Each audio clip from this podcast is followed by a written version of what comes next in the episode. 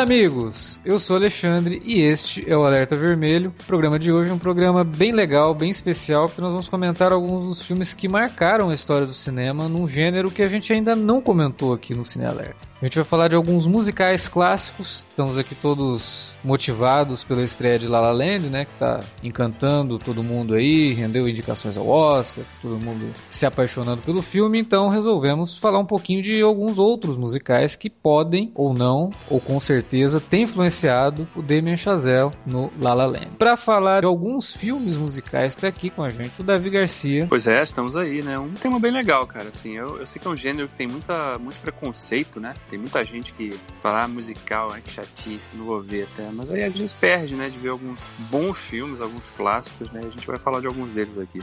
Exatamente. Aliás, eu até lembrei de uma historinha besta, mas eu vou contar depois. Também está aqui com a gente o Felipe Pereira. Então, estamos todos com, com sapatos prontos para sapatear, para todo mundo ficar feliz aqui nesse, nesse alegre e colorido programa. É, nós não vamos cantar nesse programa não, né? Porque... Ah, vamos não? Tem certeza? sei, quem sabe até o final. Não sei se isso vai acontecer. É mais caro. Não. Pra cantar é mais caro, tem que pagar. Não, é mais caro. Tem que pagar.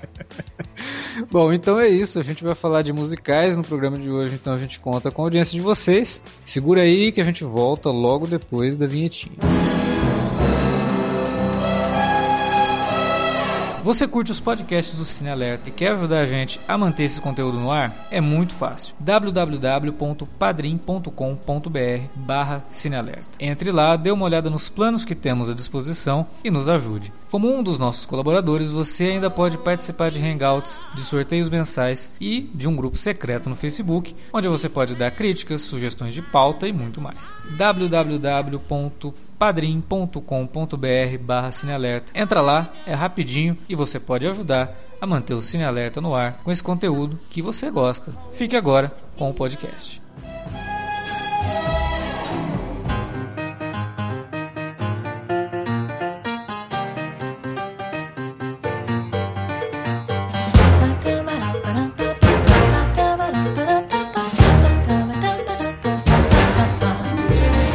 Davi começou dizendo que tem muita gente que tem preconceito e eu comentei que me lembrou uma historinha quando eu fui assistir Chicago no cinema. Foi muito bizarro, tipo, tinha um cara atrás de mim, acho que ele foi com a esposa, alguma coisa do tipo. E aí, lá pelas tantas do filme, já tinham, sei lá, uns 30 minutos de filme, eu só ouço o cara reclamando, porra, mas tem muita música, né? não, não avisaram, né? foi no cinema sem saber que tava assistindo um musical, cara. Eu comecei a rir, assim, me encolhi, fiquei, cara, como assim? Tipo, tem gente que ainda vai pro cinema sem ler, nem ler a sinopse. Do... Então, eu vou pro cinema sem ver sinopse e sem, sem ver trailer, porque eu não gosto de, de, desse marketing esclarecedor que as, que as indústrias algumas vezes botam pra frente. Mas é fato, cara, que o, o grande público tem um problema enorme com, com o musical, um preconceito gigantesco com, com, com, o gênero e acham que é algo menor, algo chato, algo normalmente voltado pra, pra menininhas, entendeu? É, é um preconceito muito bobo, inclusive, que eu acho que o, o musical musical, quando bem feito, ele chega até a transcender assim o, próprio cinema, sabe? Porque ele não lida só com o audiovisual, né? Ele lida muito com a arte como um todo, assim. Então você tem, com o auxílio da música, com o auxílio do espetáculo visual que se cria ali, você tem uma coisa que te toca realmente, sabe? Você tem uma e a arte é isso, né? A arte é aquilo que você tem que ter uma certa sensibilidade para poder é, aproveitar ao máximo dela. E o musical te exige que você tenha essa sensibilidade. Eu, eu não sei de onde que vem essa ideia, né, de que a ah, música é uma coisa pra, pra mulher ou pra menininha e não sei o que. E, muita gente pode encarar até de forma pejorativa, dizer que vai assistir um, musical, né? A pessoa fala, ah, vou assistir um musical, ah, credo. Que... E é uma bobagem, né, cara? Um preconceito, como todo preconceito, um preconceito idiota, né? Até Aí... porque é um, é um, um gênero cinematográfico que faz parte da história de Hollywood, né? Faz parte é fundamental da história de Hollywood como indústria, inclusive. Eu acho até que mais que isso, cara. O musical é um gênero que permite explorar outro, todos os outros gêneros do cinema. Você pode fazer um musical de terror, se você quiser. Sim. Você pode fazer um musical super dramático, você pode colocar um suspense. Você pode fazer tudo, cara, dentro de um musical. Então é um gênero que consegue navegar por todo tipo de história que você queira contar todo Sim. tipo de, de, de, de, de, tema que você quer explorar, né? Então é, é realmente é uma besteira você, às vezes, falar musical é coisa pra, pra gente velha ou é chato, não sei o quê. E, aí o que, que é pior, às vezes eu vejo gente que fala que é cinéfilo, né? Adoro cinema, vejo tudo, não sei o que. Aí você fala musical, não, musical não vejo, não gosto. Então, peraí, então você não pode dizer que você é cinéfilo, né? Porque se você tem preconceito com o gênero, é complicado, né? É, mas, mas alguns são realmente filme de velho, né, cara? Não, cara, não vejo. Tem assim, o musical, o, o problema é que o musical ele acabou perdendo espaço para os filmes. Quando o cinema blockbuster surgiu, eu pelo menos vejo assim, né? Década de 70 pra cá, ele acabou roubando muito espaço disso, porque é, o musical era o filme espetáculo, né? Que se tinha, né? Você ia ver os grandes atores mais famosos, os que sabiam dançar muito bem, os que sabiam cantar muito bem. E aí depois o, com o surgimento dos blockbusters, acho que ele meio que roubou isso, porque eles trocaram o espetáculo pela grandiosidade dos sets, dos efeitos, e isso acabou tirando um pouco, talvez, a. Não sei se foi por coincidência, ou se foi realmente uma coisa consequência da outra, né? Mas enfim. Não, não, não acho que foi coincidência, não. Assim, o musical, como outros gêneros, tipo western, filmes de guerra, já foram. Ele já foi o gênero mais popular do cinema na época do auge e com o tempo acabou sendo deixado de lado. Os musicais, inclusive, viveram, tipo, uma época áurea muito próxima da do, da do western, né? Porque normalmente as pessoas pensam. O, o público que hoje vê cinema de ação antigamente via os filmes de, de Bang Bang, os do John Wayne, os do, do Jim Stewart, Henry Fonda, dessa galera toda. E o público que era um pouquinho mais, mais não vou dizer inteligente, mas que tinha alguma ambição de, de, de ver algo mais artístico em tela, normalmente optava pelos musicais, entendeu? Talvez esse ranço tenha subsistido e explique hoje o fato de, de muitas pessoas, de uma grande parte do público ter esse problema com, com musicais, porque tradicionalmente o pessoal que era do, do western acabou indo para os filmes de ação do Rambo, do, do Schwarzenegger, do Van Damme, do Steven Seagal e não retornou para essa coisa mais contemplativa. Mas, de fato, o musical é, é, um, é um gênero que, que tem uma, uma capacidade muito grande de reverenciar a própria indústria e o próprio cinema. Hollywood se vale muito dos musicais para contar a sua própria história, né? Vide quase todos os filmes do, do Gene Kelly. E é interessante com essa, a gente, né, a gente está fazendo esse podcast aqui muito motivado, como o Alex falou na abertura, sobre com, com a estreia do La La Land, né, 14 indicações ao Oscar, muito badalado, né, muita gente falando que é o melhor musical que já viu na vida. Acho que é, Então, pessoa... talvez Pessoas que até ontem tinham preconceito com musical e nunca viram musical, É, assistir acho que La as La pessoas- Land é o melhor que eles já viram. Pô, mas É. vê como é que é o Ryan Gosling é gostoso, né, cara? Porque ele faz causa isso nas pessoas. Ah, e você. Não, assim, cara, eu, eu vi o La La Land, gostei bastante do filme. Mas, assim, é um filme que, claro, tem muito mérito. É um filme que bebe muito da fonte desses filmes mais clássicos que a gente vai falar aqui, de todos os anos que a gente não vai nem citar aqui, talvez. Mas é, o problema é que o, o La La Land é assim, é aquele quando você tá com fome, cara, muito, muito tempo eu não como macarrão. Aí faz aquele miojo pra você caprichado, né? Aquele miojão lá. Aí você come, porra, tá bom isso aqui, hein, cara. Aí depois no dia seguinte, passa um mês, você come um espaguete da, da, da nona. Putz, isso aqui é que é bom, cara. Porra, miojo é legal, mas isso aqui é que é bom. Né? E é muito isso a sensação, revendo filmes que eu revi pra, pra gente gravar isso aqui. Cara, você vê, caramba, olha, olha o que, que esses caras fizeram antes, cara. Eles, a ambição temática, né? A grandiosidade da produção. né? Isso veio tudo muito antes, cara. O La La Land realmente bebeu nessa fonte, explorou um gênero que é muito pouco explorado atualmente pelo cinema, né? A gente vê um musical, sei lá, um por ano ganhando projeção, talvez, se muito. Até menos, né? Até menos. Qual foi o último musical que É, o realmente... último grande foi o Chicago, né? Que... Porra, Não, Chicago o de- grande foi Os Miseráveis. É, mas- Que concorreram ao Oscar. é, os miseráveis, os mis... é, sei lá. Mas Os Miseráveis Pô, também foi, já cara, conquistou, concor- concorreu. É, é, concorreu, concorreu. Anne Hathaway É. ganhou. Os últimos dois, um flopou, graças a Deus, porque é uma merda, que é o Caminhos da Floresta, e o outro é o, o Miseráveis, que assim, é mais uma adaptação do Vitor Hugo, mais uma adaptação musical do Vitor Hugo, não é nem o primeiro musical. E eu acho que o maior mérito do La La Land, pegando um pouco carona nisso que o Davi falou, é que ele, ele é um filme que resgata um estilo de musical que estava em desuso. Há muito tempo a gente não vê isso. O próprio Chicago não é assim. O, Miseráveis não é assim. O Caminhos da Floresta não é assim. Os outros, é, Mulan Rouge não, não, não fez isso. O La La Land fez, tipo, de ser um filme que consegue conversar com a contemporaneidade, fazer paralelos com o, o passado, fazer paralelos com todos esses filmes que, que a gente adora e causar vontade na gente de, de ir atrás desses. Sim, sim. Isso, ele, isso é, pra mim, um, dos maiores méritos do La La Land é fazer você ter vontade de assistir. Chazelle, ele é muito fã desses filmes. Quando, quando, um dos filmes que a gente vai falar, eu revi, eu lembrei, assim, pra caramba é, do, do, da, da compleição física dos, dos personagens principais, né? Que era um, um dos que o Davi escolheu e o artista, né? Sim. O artista, ele tenciona fazer isso, mas pelo menos para mim, cara, não causou vontade de ver absolutamente nada. Aquele ano teve a invenção de um cabreiro do Scorsese, tudo bem que é o Scorsese, que é um deus, mas assim, eu fiquei com muito mais vontade de ver os filmes do Méliès e vi maratona os filmes do, do e não tive vontade de ver os, os filmes de cinema mudo por causa do artista, entendeu? O La La Land tem isso.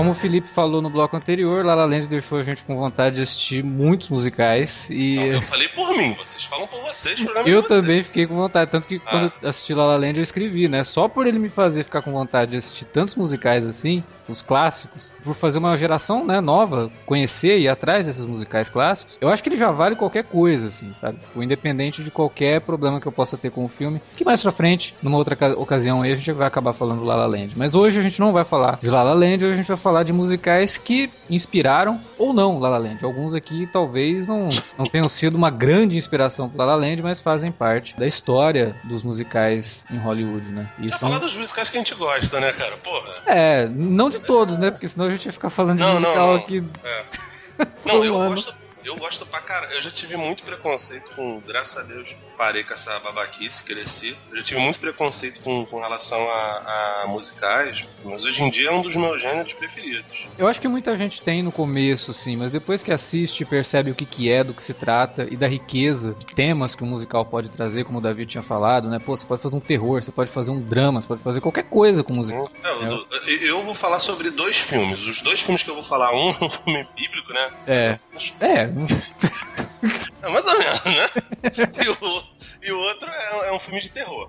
Pois é, então comece falando, ô Felipe. A primeira escolha sua, qual foi? O primeiro filme que eu escolhi, ele é um musical, na, na acepção da palavra, de formato clássico, né? O formato clássico que eu digo é um musical que tem muita coreografia, ele tem quase todas as falas dele cantadas, né? E só pra falar assim com, com os ouvintes que ficam, ai, nossa, eu não entendo musical, as pessoas ficam cantando, ficam dançando junto, esse negócio todo. Ai, sem verossímil. Foi sim, querido. Assim, um, maluco, um garoto de 16 anos, sair por aí tacando teia nas, nas paredes e subindo e fazendo mil peripécias também é verossímil. É assim, suspensão de descrença tá aí pra gente usar. O filme de terror, que a, que a menina, em vez de correr para baixo e tentar fugir da casa, sobe as escadas pro lugar onde não tem fuga, também é verossímil. Tipo, cinema... é, as pessoas têm que entender que a cantoria num filme musical ela é representativa, ela é algo é, de, em sentido figurado, né?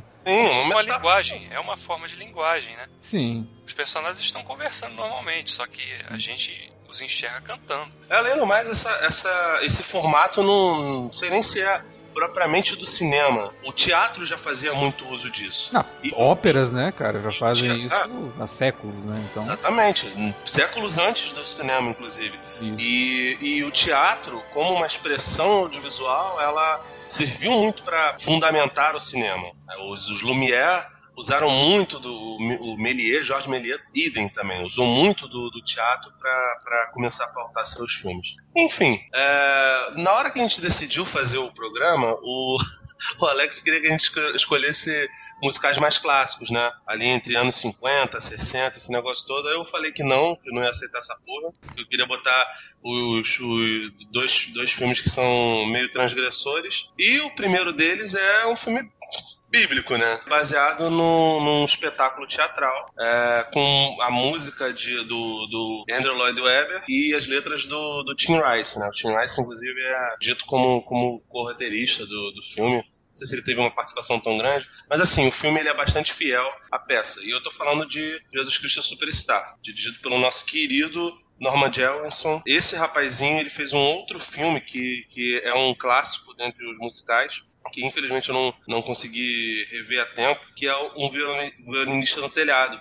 A premissa é bem interessante. É mais drama, né, também, assim. Isso, fala sobre guerra, tipo, é um ótimo filme também, um ótimo musical. A questão é o seguinte, né, o Jesus Cristo Superstar, ele, ele conta a história sobre, sobre o ponto de vista de Judas Iscariotes, né. Só que, cara, tem uma, uma coisa, assim, de atravessar a metalinguagem, de quebrar a quarta parede, que é absurda, tipo, o pessoal tá no deserto, né? Ali próximo do, do, que seria o discurso lá do Sermão da Montanha, e daqui a pouco chega um ônibus, todo pintado, outra vez é, evocando a, a coisa da, da, contracultura, e sai todo mundo dali. Começam a, a dançar e fazer uma, uma, uma celebração em, em danças, e destacadaço lá no topo da montanha tá o personagem do Carl Anderson, né? Que é, que é um cara que é, infelizmente, muito menos idolatrado do que deveria.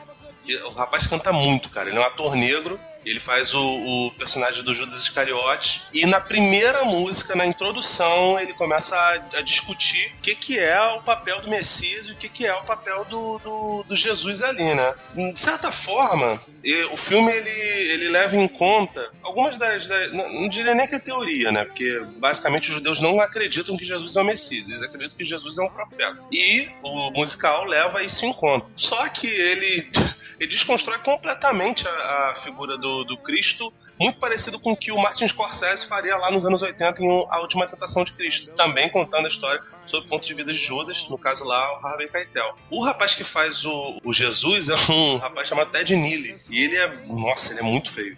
Ele para. O, o William Defoe é bonito perto dele. E assim, ele é, ele é raquíticozinho, ele tem. Ele é meio vesgo, ele canta bem também, não canta tanto quanto o Carl Anderson. A demonstração ali foi de, de. A intenção ali foi de desconstruir a ideia de que Jesus era um, um ser super iluminado, é, não passivo de críticas e completamente abraçado pelo povo, entendeu? Em determinados momentos ele é muito idolatrado, ele tem uma, uma perseguição do povo que está louco para ser curado, para ter as suas coisas é, em volta de si. Um povo que é basicamente egoísta, muito egoísta, muito egoísta, muito mesquinho, que se aproveita da, da, da, da fama de, de Jesus de curandeiro, enquanto Judas olha Jesus como um cara que tem um potencial tremendo para poder fazer uma mudança política para o povo de Israel e não faz.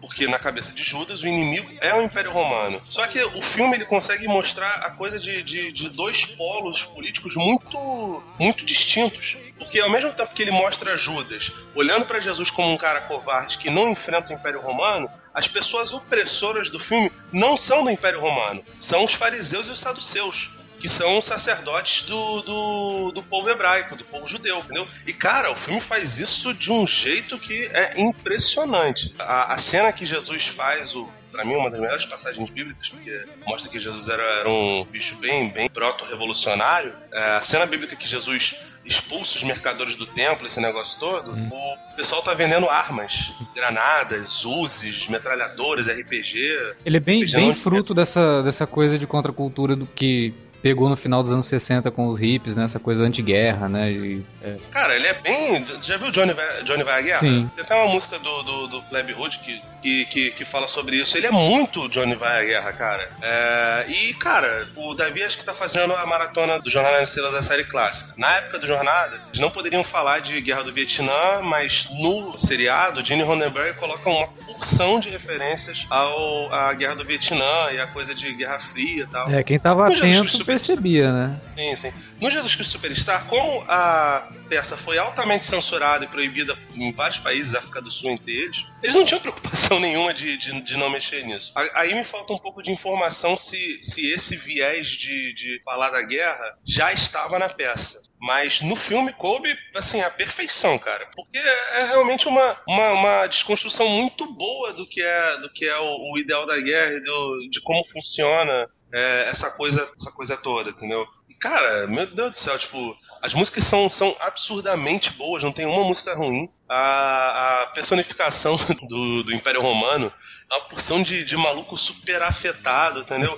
Tem uma, um, uma carga muito forte, assim, de, de, de, liberação sexual, especialmente pro lado homoafetivo. É uma coisa que é, que é muito importante e que é bastante comum nos, nos musicais, especialmente dos anos 70 Hair tem muito isso. O outro filme que eu vou falar é ainda mais, tipo, chuta o pau da barraca mesmo, entendeu? E, cara, é, eu, eu acho que é uma, uma perversão muito boa do, do mito de Jesus. É, na época foi tá? super criticado quando ele foi pra Broadway, né, em 71. É, os, os judeus consideraram o filme antissemita e os católicos consideraram o filme totalmente uma blasfêmia pura, né? Porque mostravam Jesus que poderia estar até interessado em sexo, olha que... Não, sim, o, cara, o, a cena que, que, a, que a Maria Madalena vai limpando ele assim, não tem nada explícito, não tem um beijo, não tem cena de lance gay, hum. não tem nudez, nem feminina, nem masculina. Mas é insinuação, né? Sim, pra caramba, né? É. E é natural, cara, porque o, a mesmíssima coisa do Última Tentação de Cristo. Ele também pensa em Maria Madalena e quer seguir, entendeu?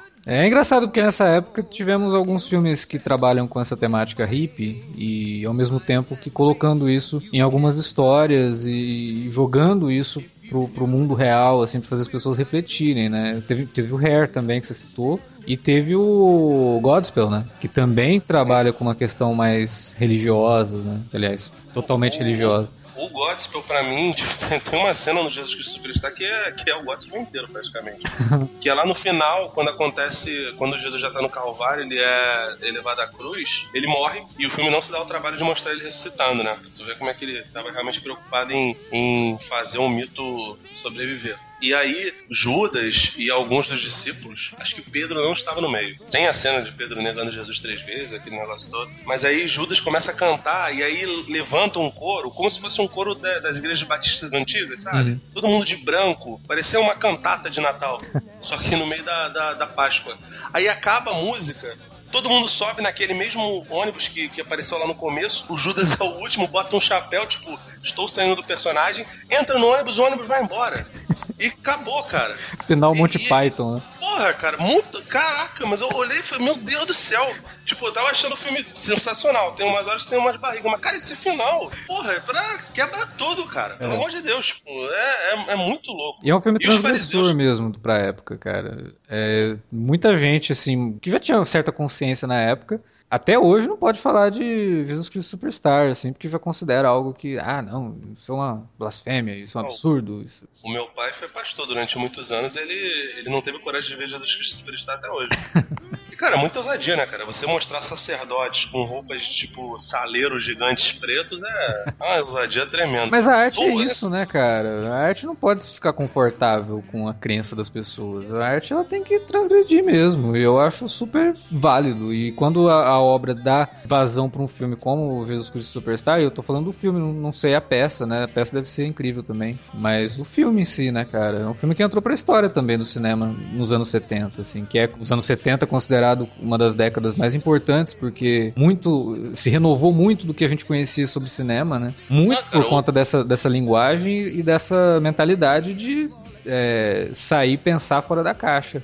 Eu acho que o Jesus Cristo tá pro, pro, pro cinema musical como o Taxi Driver tá pro, é. pro cinema geral. É, é, essa é a face da nova Hollywood dos musicais. É, exatamente. É a nova Hollywood pegando um gênero que já naquela época já era antigo, né? Já era velho, já era considerado velho, e dando uma nova roupagem, né? E trazendo isso de uma forma extremamente polêmica, né? É um puta filme, cara. Eu que Superstar é um puta filme. Eu não, não consegui rever pra gente gravar aqui, mas eu lembro de ter assistido e ter achado um troço maravilhoso, assim, numa época que eu não gostava de musicais. O Jesus Cristo Superstar é um dos filmes que me fez é, ver musicais de uma outra forma. Foi ele e um outro filme que a gente vai deixar mais pro final. Mas esse foi, foi sensacional. E porque é uma ópera rock, né, cara? Tipo, as músicas são muito boas, cara. O Andrew Lloyd Webber, ele é foda, porque o cara ele ficou muito famoso por ter popularizado a Broadway, né? Então, tipo, as peças da, da Broadway, muitas delas escritas pelo Andrew Lloyd Webber, tipo Fantasma da Ópera, Cats e tudo aquela as mais famosas, né? E muita gente acaba torcendo um pouco o nariz para ele por causa disso, né? Ele é muito pop. Mas ninguém pode negar que o cara é um puta compositor. Tipo, você pega o Jesus Cristo Superstar, você pega é, Fantasma da Ópera, não tem uma música chata, sabe? São todas muito boas. O cara sabe fazer o negócio. Então, não tem como dar errado, né? Você pega uma turma ali que estava disposta a se entregar mesmo nos papéis, não tem como dar errado.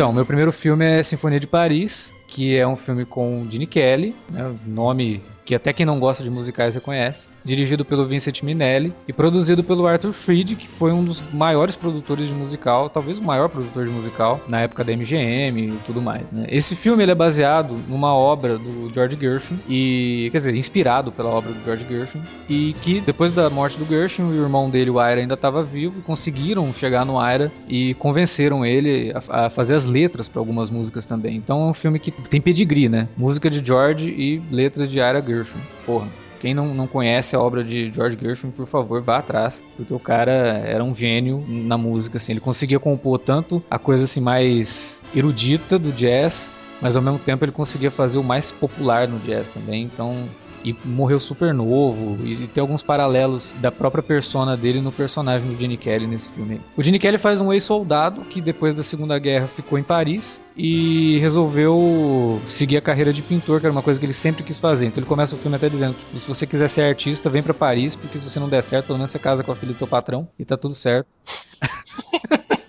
tá tudo bem, né? E, tipo, é um, é lugar que vai te dar inspiração para qualquer coisa, né? Tipo, se você for um, um, cantor, você vai se inspirar por Paris, porque é uma cidade maravilhosa. Se você for pintor, você vai se inspirar por, por, em, em, Paris. E o filme traz muito dessa inspiração nas obras de outros pintores contemporâneos ali àquela época de onde se passa e alguns mais antigos também. E o maior mérito desse filme, esse filme ele tem vários problemas de roteiro.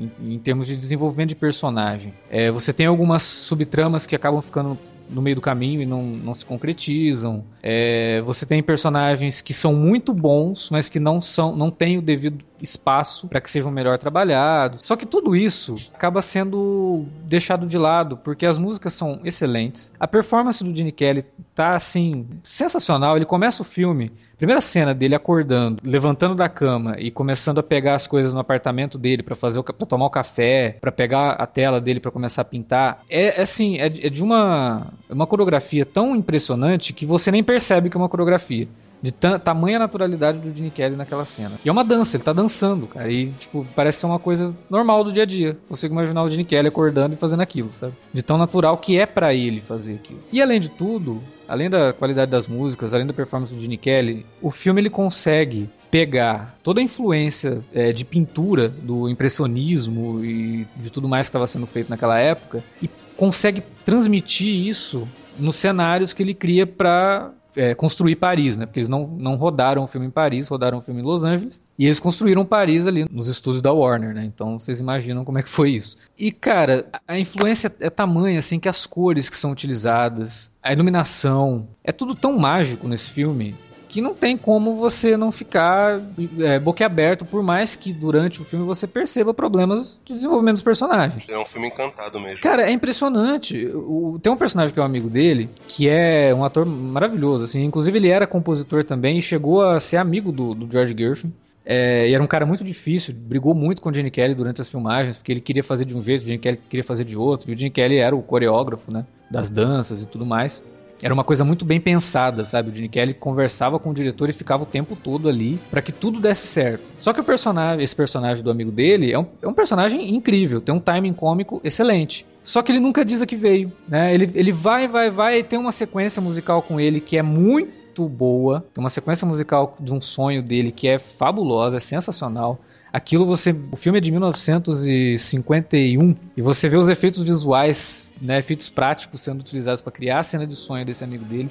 De uma forma que você, cara, principalmente agora nessa versão remasterizada, que tem Blu-ray e tal, você quase não percebe né, a, a, trucagem feita ali. Só quando é muito evidente que não, não tinha jeito, mas na maior parte do tempo você quase não percebe. É uma trucagem tão bem feita e a cena é maravilhosa. Só que o personagem não chega aonde ele tem que chegar. Né? Ele tem um arco que não, não se define, ele não termina. Né? Tem a personagem também que acaba sendo meio que a patrocinadora ali do, do, do personagem de Gene Kelly, porque ela começa a, a, incentivar com que ele continue pintando e tudo mais. E tem alguns diálogos bem interessantes entre os dois, porque ela é a filha de um ricaço, ela é super bem sucedida na vida, não precisa de homem para nada. E quando ela chama ele, quando ele começa a perceber que ela tá dando em cima dele, ele não aceita, porque, nossa, um dia se viu uma mulher dar em cima do homem, né? E ela fala para ele: olha, sinto muito desse seu pensamento machista aí, mas os tempos são outros e tudo mais. Então tem um, um lance assim no filme que é bem legal. Até pra época que esse filme se passa. E, aliás, que é a época que esse filme foi feito. Só que ela é uma personagem que também chega lá no final do filme e ela não tem um desfecho.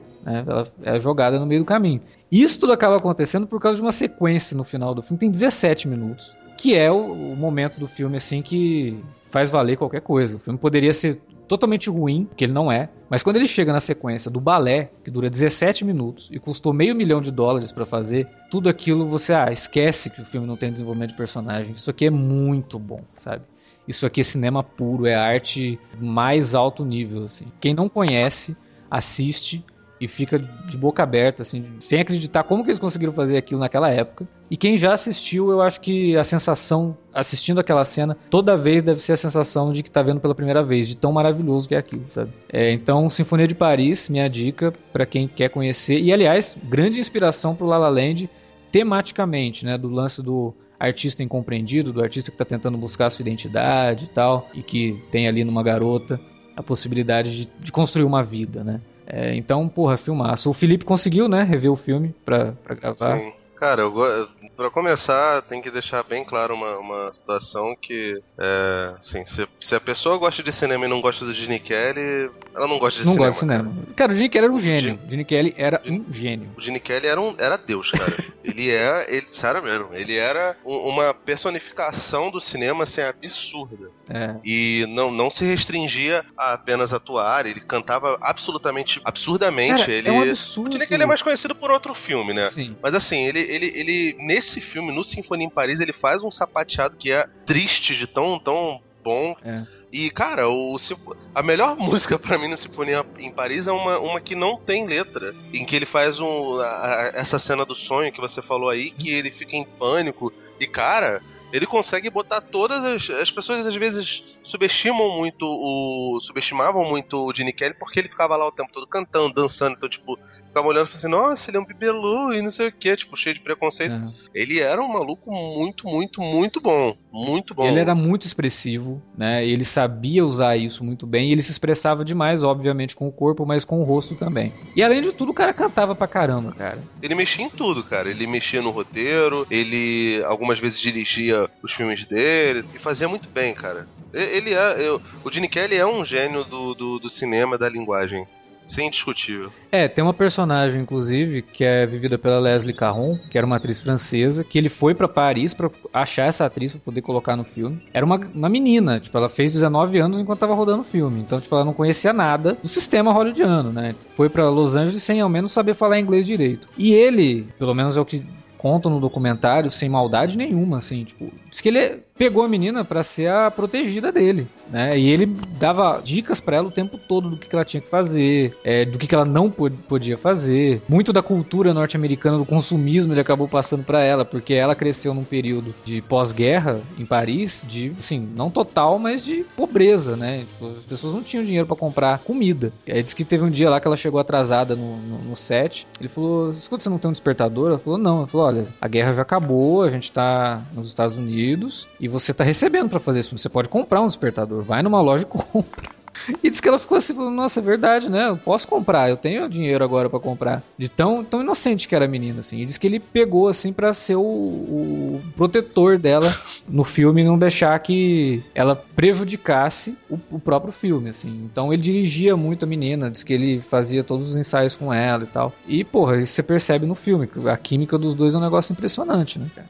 Sim, cara. Eu gosto muito do, do, do, filme. Acho ele. Acho que ele tem todos esses problemas que você, você destacou, mas não acho que tenha é, grandes deméritos, não. Tem seus defeitinhos, mas é, é um filme muito bom, cara. É, é, um filme inspirador também. Sim. Te dá vontade de, de procurar outras coisas. Especialmente do, do Gene Kelly, que era um maluco realmente muito bom em praticamente tudo que fazia, cara. E se você gosta de musical, se o ouvinte gosta de musical, ele precisa urgentemente ver a carreira toda do, do Gene Kelly. É uma pena que a maioria desses filmes seja muito difícil de, de, de achar na internet. Enfim. É, os principais dele a gente consegue encontrar até eu, por exemplo, é, Sinfonia, DVD, Sinfonia de Paris, eu dei uma sorte danada que a gente falou, ah, vamos gravar e tal. E do nada, cara, eu saí, fui no shopping, entrei numa Saraiva e tinha um filme lá em Blu-ray por R$17,90, sabe? E, cara, vale muito a pena ter esses filmes, assim, para quem coleciona e ter eles numa qualidade como do Blu-ray, assim, totalmente remasterizado. Porra, vale, vale a pena demais. E esse Blu-ray do Sinfonia de Paris ainda vem com vários extras tem documentários sobre a produção do filme, conta muito sobre a produção do filme, é bem legal, inclusive com, a, com entrevistas com atores originais do filme, de arquivo, assim, até com o próprio diretor, né? Fica, além de tudo, fica a dica aí para quem foi ao cinema, assistiu La La Land, assista a Sinfonia de Paris, cara, vale muito a pena.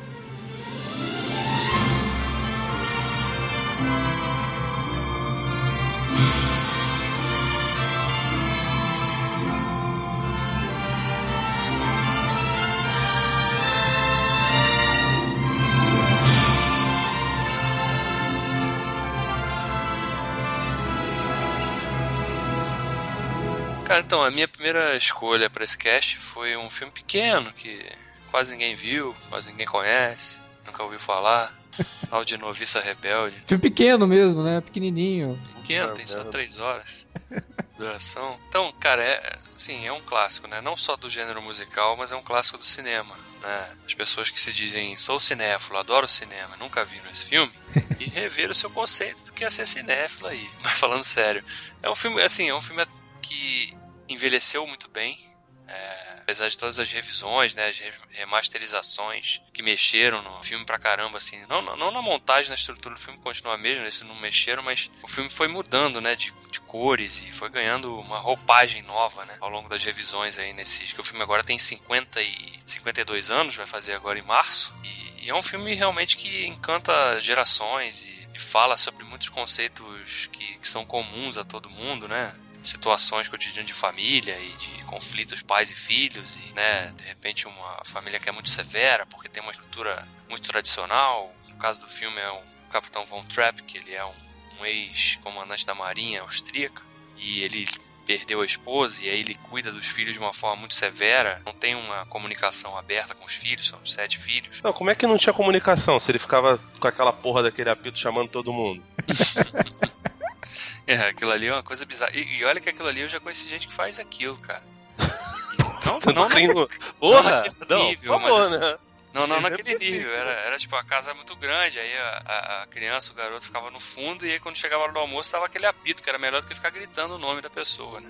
Era um nível um pouco mais amador da coisa, né? Então no filme ele, ele, ele lida disso. Aí ele, uma família que, que vive numa casa isolada muito grande, né? As crianças ali sempre às voltas com governantas e que passavam pouco tempo porque não conseguiam se adaptar ao lugar, até as próprias crianças também, que sempre, claro, sabotavam a governanta, né? E aí chega uma, uma governanta de pouco, pouca experiência, né? Porque ela era uma noviça, de fato, né? Estava no convento, mas era uma noviça diferente das outras, porque ela não se apegava às regras, não seguia muito bem as regras do, do convento, e aí uma madre superior enxergando isso e sabendo que tinha uma posição vaga de governanta na casa do capitão de marinha, é, manda a garota ir para lá. E ela vai, e aí quando chega lá, transforma a vida de todo mundo, né? Da casa e a própria vida dela também. Passa a enxergar, se enxergar de outra forma também. E aí o filme, assim, ele é, ele é espantoso e, e é impressionante até hoje porque as locações são belíssimas, né? Você, para aquela época, pensar no, no, nível de escopo que esse filme foi feito. Né? Hoje em dia, a gente pensar num nível, num filme desse, fala, ah, hoje o cara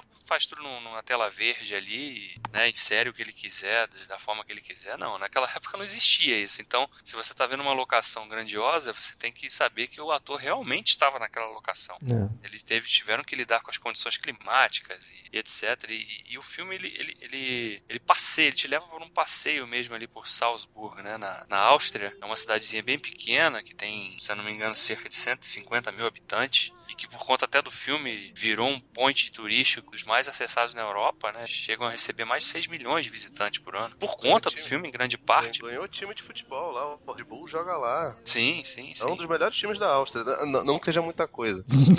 não, mas, mas, é um dos melhores times da Áustria. Mas e, e, e esse é um filme que você vai em qualquer lugar do mundo, as pessoas conhecem, reconhecem, né? Elas vão saber pelo menos não as letras das músicas do filme, mas vão saber assobiar, cantarolar, uhum. porque é, né, por mais que você fale assim, ah, cara, eu já vi vários pedaços desse filme, mas nunca vi inteiro, mas vai passar alguma passagem, você lembra disso aí? Eu vi isso em algum momento, né, quando eu era garoto, criança, na casa da minha tia, da minha avó. Então é, é, um filme realmente que é desses assim que entram pro hall dos grandes do cinema. Ele é até hoje um dos, dos musicais mais bem sucedidos, né, da história do cinema no, no, nos musicais. Arrecadou uma grana violenta comparada ao, ao orçamento que ele teve. O orçamento dele foi de 8 milhões, ele arrecadou 286 milhões. É, não, é bizarro. É... né? Foi uma produção que ela é cheia de curiosidades também, né? De... Porque primeiro que o filme também ele tem uma coisa que é legal de, de falar que ele trata muito do, do contexto histórico da, da, porque é um filme que se passa no final da, da década de 40, né? Hum. A história dele. E aí retrata não só o encontro dessa família, a descoberta de uma né, laços que se estabelecem ali entre aquela, no, aquela noviça transformada em governanta que acaba virando mãe daquelas crianças, porque vai surgindo um interesse romântico entre ela e o capitão né, ao longo da história, mas tem outro pano de fundo que é o pano de fundo da ascensão nazista, né? É, já entrando e dominando o território austríaco e o capitão não concordava com aquilo, ele se recusa a servir aquela bandeira, né? E, a, e, aquela família se vê obrigada a fugir dali, né? E a história é baseada numa história real, que é que torna tudo mais fantástico também. Ele aqui de fato teve que fugir, largar tudo para trás. Como tantas É. outras, né? Mesmo que não fosse baseado numa história real, ele tem a. a- Sim, sim. Não, eu digo mais pelo que pelo- porque a gente quando fala de né, famílias que tiveram deixado tudo para trás, às vezes eram famílias humildes, né? Mas eles, esses aí não, eles tinham tudo, né? É. Assim, Von Trapp, eles, o cara era um cara condecorado e respeitado na comunidade. E quando ele se coloca, ele se opõe a, a servir o regime nazista ali, ele, ele passa a ser perseguido e realmente tem que largar tudo para trás. E aí vão para os Estados Unidos e começar do zero uma, uma, uma vida, né? E essa história ficou tão famosa lá que gerou um musical, né? Porque a, a Maria Von Trapp, ela escreveu um livreto sobre, de memórias ali da, da família, porque a família de fato passava a se apresentar para cantar, né? O filme mostra depois no finalzinho, mas ela escreveu um livro e aquele livro chamou atenção, virou um musical também, e o filme é inspirado no musical, né? Claro que tem romantizações da história que não exatamente ocorreu tudo daquela forma, mas para efeitos dramáticos e, e até para o aspecto romântico da história é, que, que funcionavam e funcionaram bem, né? Então é um filme muito legal, assim. É um filme que eu, eu sempre revejo quando posso, assim. Porque é um filme muito grande, de fato, três horas. Não é um filme que você consegue. Ah, tô aqui sem fazer nada, vou ver esse filme aqui agora. Você tem que realmente parar pra ver o filme. Aqueles são aqueles filmes que tem intermission, né? que é uma coisa que É, porque. gerações mais novas não têm o menor conhecimento que se trate, né? É, então, é, essa questão do intermission é porque eles passavam, eles pegavam o filme e exibiam esse filme em grandes teatros, né?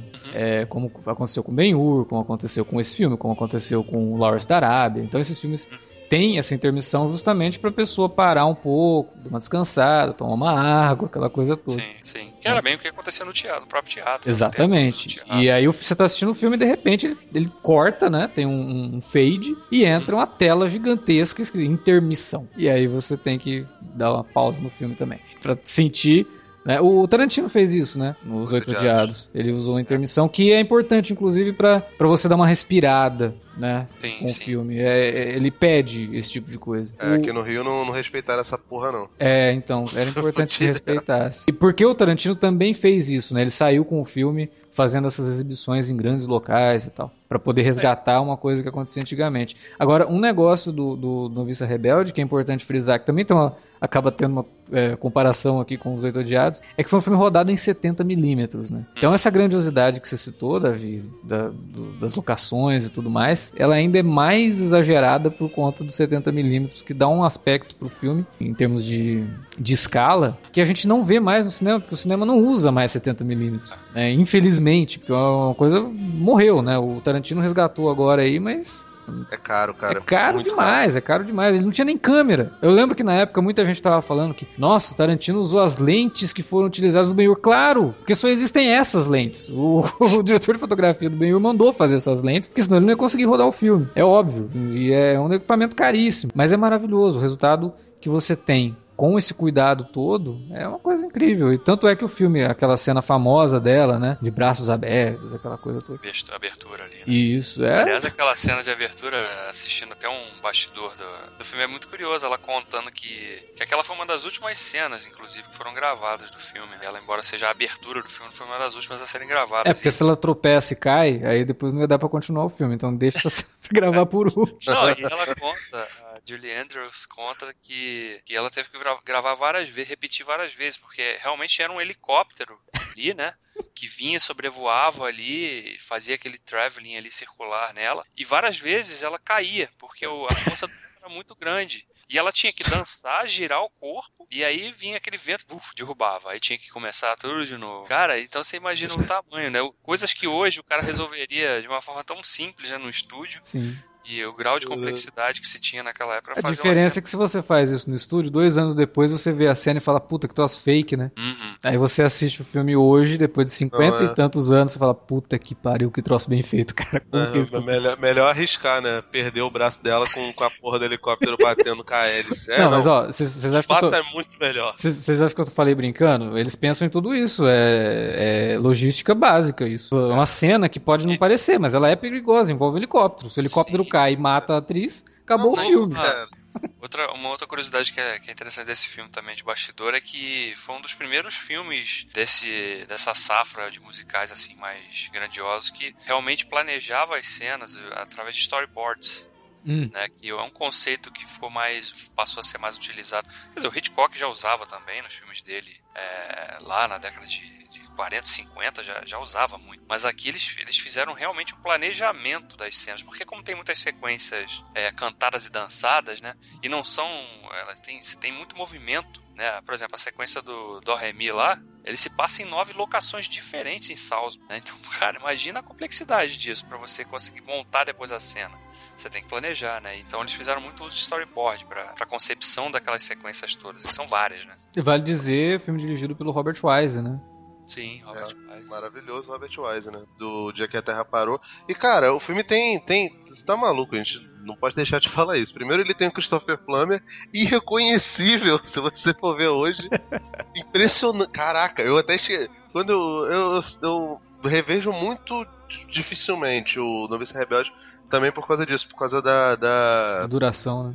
Da duração, né? E como ele foi o último filme que eu vi, já tava bem cansado, assim, né? Tive até que, que parar e deixar pro outro dia, porque senão eu ia dormir. Porque o filme, apesar de ser muito bom, ele é bem dormível. Cara, o Christopher Plummer, cara, eu só. Quando eu bati, eu falei, caralho, quem é esse rapaz? Meu Deus.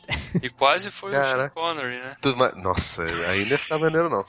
Sean Connery, e, Sean e, Connery na época. E, cara, eu, eu gosto do, do personagem do Christopher Plummer. Ele faz um, um milico o que supostamente é muito rígido tal, de maneira bem legal. Você vê que ele tem bastante nuance esse negócio todo. Mas o filme é Julie Andrews, né, cara? É. E, cara, ela, ela, ela é maravilhosa, ela cantava muito bem. Hoje acho que ela teve até um problema de. Não tem mais voz, ela não canta. Coitado. Teve um problema na ela fez uma cirurgia e ferrou a voz. Inclusive, ela chegou a processar lá os médicos. E, e assim, ela, ela fez um outro filme que eu quase escolhi pra fazer, que é o Mary Poppins, que também é um musical do cacete, cara. Uhum. É muito bom, é muito maneirinho, muito divertido, é, é bem, bem no chip do que a Disney queria faz, fazia geralmente e tal. Tem toda um, uma história de bastidores que até gerou lá o, o alt nos bastidores de Mary Poppins. Nossa, né? cara, o título desse filme no Brasil é muito horroroso, né? Mas o filme, o filme não é ruim, não. O, o, o é, é. Agora, é, e no Mary Poppins ela também bota o filme no, no, bolso. Outro grande diretor também, o Robert Stevenson, né? E, cara, ela, ela é impressionante, cara, que ela, ela deve ter dormido em formol, porque a mulher parece que, que parou de envelhecer em determinado momento, cara.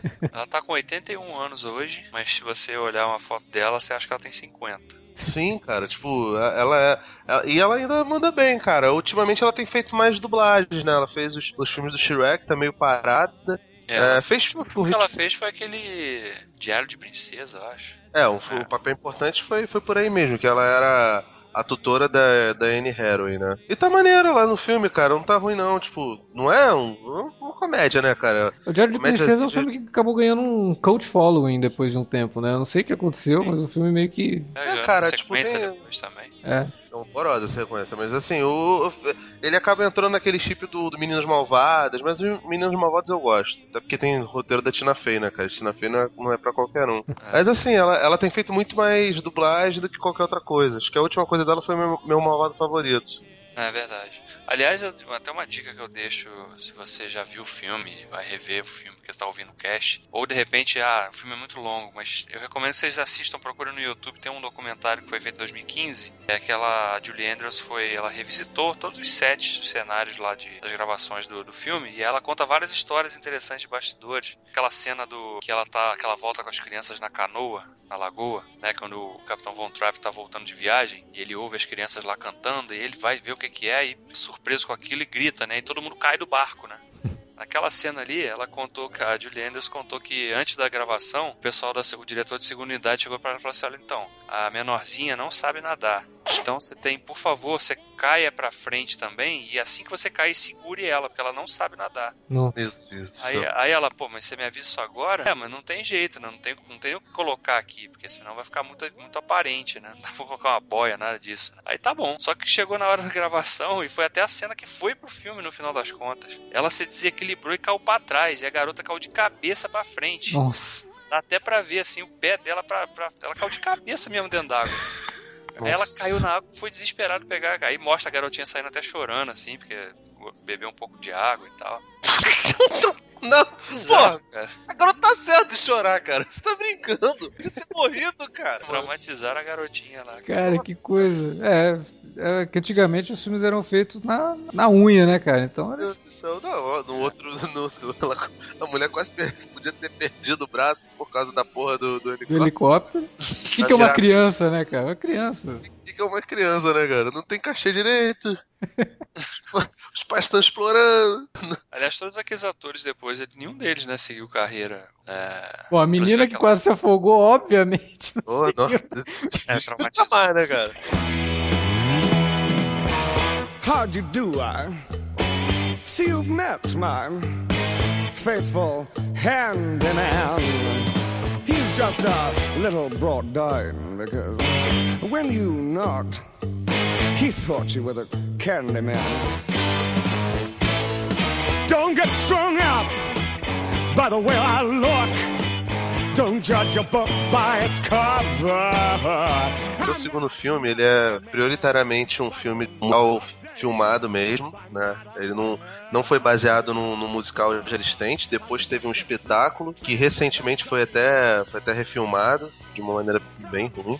Pro, pra TV, não foi nem pro cinema. E, cara, ele acabou sendo um. um- Se o Jesus Cristo Superstar ele é um, um musical bíblico, né? Entre muitas aspas, esse filme que eu escolhi, ele, ele é um Midnight Movie, né? Um Midnight Movie que mistura elementos de filme de terror e um, um gay exploitation, né, cara? Que é o Rock Horror Picture Show de 1975. né? esse filme, o, o musical, né? O, o libreto, letras, harmonia, esse negócio todo, são. O, o serviço é quase todo do Richard O'Brien, que é o, o mordomo do Frank Furter, né? O personagem do, do Tim Curry. E, cara, meu Deus do céu, que, que, que história maluca, que, que coisa louca e apaixonante. Tipo, eu, eu fico maluco. Toda vez que eu, ve- que eu revejo o filme, e eu revejo ele pelo menos uma vez por ano, eu, eu fico maluco com, com toda a, a construção. E pra mim, cara, ele, ele funciona muito como a leitura do- dos quadrinhos de Watchmen, cara. Cada vez que você vê o filme, você pega um detalhe que você não, não tinha percebido, né? Lá no comecinho do filme, primeira cena é um casamento. E depois do casamento, eles vão tirar uma foto com os noivos, né? O personagem do o Brad e a Janet, né? Que é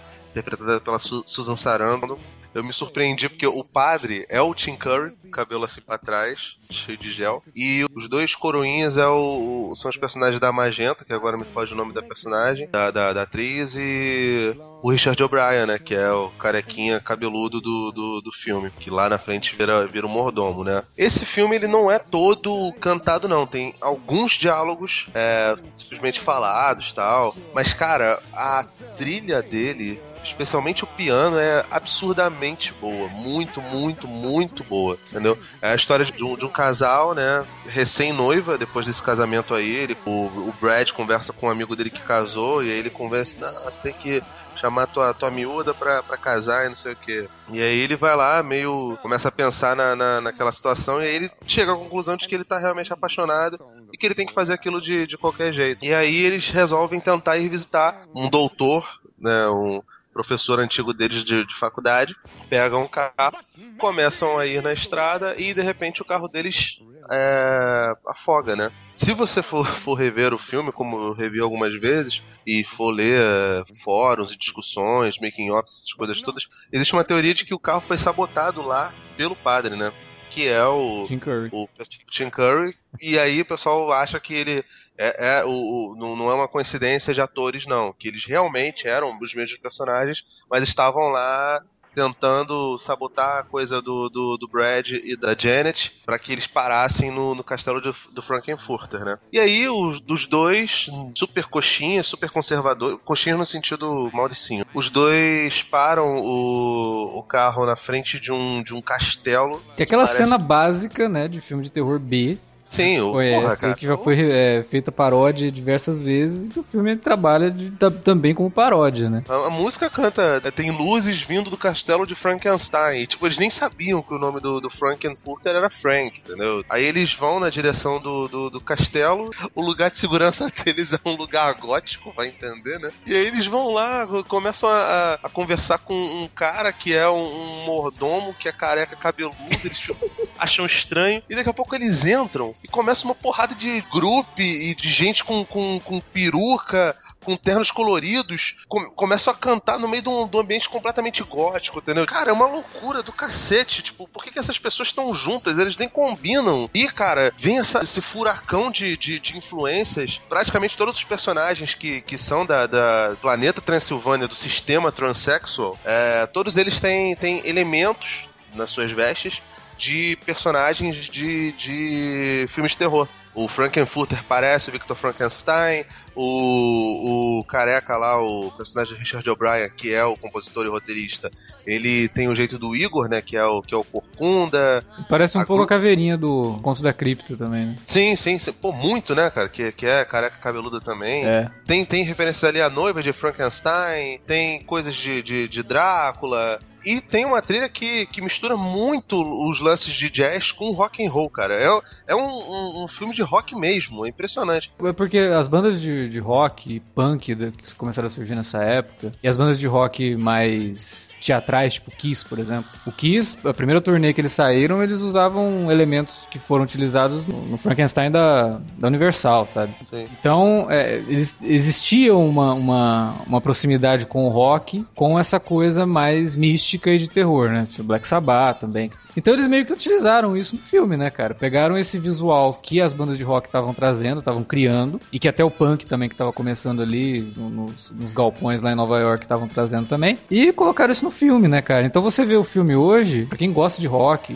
pra quem curte e tal, e, e curte o rock dos anos 70 e 80, começa a ver, assim, que o filme foi inspirado por- pelo que estava sendo feito pelo rock, Alice Cooper, né? Porra, também, que utilizava muito elemento teatral no- no- nos shows, mas que também depois influenciou muito o visual meio que dos glam rock dos anos 80, sabe? É aquele visual andrógeno que depois acabou passando para as bandas de, de, de glam metal ali dos anos 80, que é vergonhoso, mas não dá pra negar que os caras se inspiraram um pouquinho. Ah, mas aí a questão toda ali que até que o filme explora bem é justamente, né, o Alex tinha falado no início da- do papo que a gente tava falando dos filmes, né, essa transgressão. Esse é um filme que, que trabalha muito bem com esse, com esse elemento. Oh, Ele sim, tá cara. o tempo todo transgredindo todos os conceitos, né? Ele tá, ele tá querendo te chocar ao mesmo tempo e te mostrar uma coisa diferente, né? Através do próprio gênero musical que, que, que cresceu nesse período também da década de 70 e 80. E o filme tá explorando todas essas vestes aí, né? É o filme do jovem, né?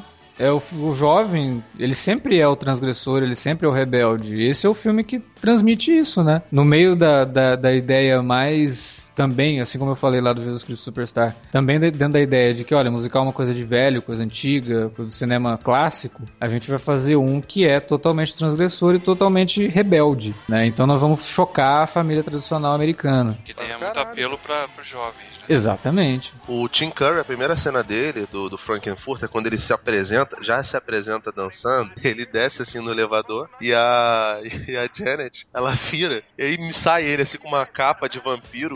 E a primeira coisa que você vê é um cabelo assim, permanente, né? Pro alto, batom, e você não sabe o que, que ele é. Quando ele tira a roupa e ele tá de, de espartilho, espartilho sem calça, sem nada, você vê, caraca. Ele é um homem vestido de mulher e aí ele começa a cantar falando que ele é um doce travesti de de, transexu, de transexual do, do não sei o que de Transilvânia. Nesse momento você não sabe que ele é um alienígena, né? Sim. Filme que, sei lá, passou mais ou menos meia hora, o filme não é tão grande, não tem, tem tanta Uma hora, duração. uma hora e quarenta, né? Cara, é uma hora e quarenta, ele passa quase um terço sem aparecer o protagonista e ele toma a parada de um jeito. E, tipo, todos os holofotes são pro Tim Curry, cara. É impressionante. Ele canta muito, ele dança pra cacete. A coreografia dele é muito maneira. A coisa da, da, da quebra da quarta parede lá com, com o personagem que é o, o criminologista. Tem um, tem um cara que fala: Ó, vai acontecer um crime e eu vou explicar para vocês o que acontece. E aí, no meio das danças, ele, ele vai lá, para explica para as pessoas como é que são os passos. Tem um tutorial de dança no meio do, do, do, do filme, tipo, quebrar a quarta, quarta parede, pelo amor de Deus, né, cara? O nego acha Deadpool genial, vai se fuder, né? Genial Richard O'Brien, cara, pelo amor de Deus. E o Tim Curry, né, cara? O Ti- O Tim Curry. O Tim Curry, cara, o filme, o filme, É dele. meu Deus do céu. É Ele dele. é maravilhoso, cara. Ele perverte tudo. Ele pega o casal con- conservadorzinho, leva eles até um laboratório deles, aqui vai soltar a criatura que ele, que ele fez. Que ele é o Dr. Frankenstein. A criatura, em vez de ser um bicho monstruoso, não, é um cara mega sarado, não sei o que. Que ele fala que em sete dias vai se tornar um homem e ele vai fazer ele, ele um homem. E aí, tipo, o casal fica olhando. A menina que falava, ah, detesto homem musculoso. Quando ela olha, fala, meu Deus do céu, quero essa parada. O cara fica assustadíssimo. E aí, tipo, o- pelo fato dele achar que o, que o, que o Rock, né? Esse é o nome do filme. Uhum. O, que o Rock ainda é muito novinho, é, ele não quer abusar do, do, do novinho, ele vai lá e, e bota ele pra, pra dormir numa, numa câmara. E separa o casal e vai abordar os dois, cara. Tipo assim, de uma maneira bem, se você for, for olhar hoje em dia, você vai achar até abusivo, né? Mas assim, ele é abusivo até, até certo ponto, né? Entre aspas. Ele é pseudo-abusivo, porque depois eles percebem que. é, você percebe que o- os dois queriam. E ele transa com os dois. Com o casal. Ele tra- vestido de mulher, ele transa com a mulher. É, vestido de, de, de, de mulher, ele transa com o homem. E pelo visto dele foi ativo nos dois. Entendeu? Ele é, ele é um furacão sexual, cara. Ele tava muito, muito, muito bem, cara. O filme é dele. É. E, e ele tá, infelizmente, nesse, nessa nova versão. Ele é o criminologista. Só que ele tá muito velhinho, cara. Ele- eu acho que ele nem anda mais. É, ele tá, ele tá com sério problema de saúde, inclusive, né? Ele tá bem debilitado. É uma pena, cara, porque, tipo, ele foi, ele foi um outro ator que fez algumas coisas muito simbólicas, né? Ele fez o, o Pennywise, depois ele fez o. Não lembro agora qual é a ordem. Se ele fez a lenda, o Diabão da Lenda, ou se se ele O fez o Pennywise, né? Eu acho que o Diabão da Lenda é antes do Pennywise. Pois é. Lenda. É, e, e depois ele fez aquele Titanic horroroso lá, da Não, Catherine é. Zeta-Jones. Aí ele já tava, já tava no, no ostracismo. Mas esses três personagens dele, que é o, né, o Frankenfurter, o Diabão do, da lenda e o Pennywise, eu acho que são né, o, o mais Nossa. significativo dele, assim. Que, primeiro que o Diabão da Lenda eu demorei muito pra saber que era o Tim Curry. Eu assisti aquele filme na sessão da tarde, e aí não sabia, ah, porque tipo, devia ter o quê? Oito anos? Nove? Então, né, whatever. Aí depois de um certo tempo, que quando eu fui ver o filme, Tim Curry e tal, eu, Tim Curry tá nesse filme, mas como assim? Quem é? Quem é, né? Porra! Quem é? O diabo! O demônio da lenda, como assim, cara? É impressionante, nem a mãe dele reconhece ele no, no demônio da lenda, cara, é possível. Porque, porra, ele se veste de mulher, ele é um maníaco sexual. E assim, o, o filme faz questão de, de mostrar a homossexualidade e do sexo nessa modalidade no mesmo pé de igualdade de qualquer outra modalidade. Do, do, da- da heterosse- do, do, do heterossexual. Aliás, é o contrário. O heterossexual é o, o ente errado ali no meio, entendeu? Uhum. E, cara, ele é um personagem que ele usa todo mundo. A personagem da, da Colômbia, que pra mim era a coisa mais horrorosa do, do filme, que a a menina era linda, mas. Achava ela linda, mas a voz dela me irritava profundamente. É, ela reclama, porque em determinado momento ela foi a amante do Frankenfurter, depois o Ed foi o amante e agora era o Rock. Né? E aí, antes do Rock, ele ainda ficou com, com os dois. Então, tipo assim, ele falava, é, ele falava, a gente dá tudo pra você e você não nos ama, você só nos usa de, de, de maneira sexual. Então, ele é um personagem muito cruel, muito escroto, muito egoísta, muito egocêntrico, e você torce pro filho da puta o filme inteiro. ele, ele, atrai as atenções de uma, de uma maneira muito, muito louca. E, cara, porra, todo o visual do filme é absurdo, assim. Foi dirigido por um cara que sumiu, que é o Jim Sherman. Fez pouquíssimos filmes depois. Infelizmente, porque você vê claramente que ele tem. Tudo bem que assim, o material genial é do, do Richard O'Brien e a, a performance do Tim Curry. mas ele conseguir é, pegar tudo aquilo e fazer todos esses elementos, unir eles com, com uma super cola mágica, é muito, muito doido, cara.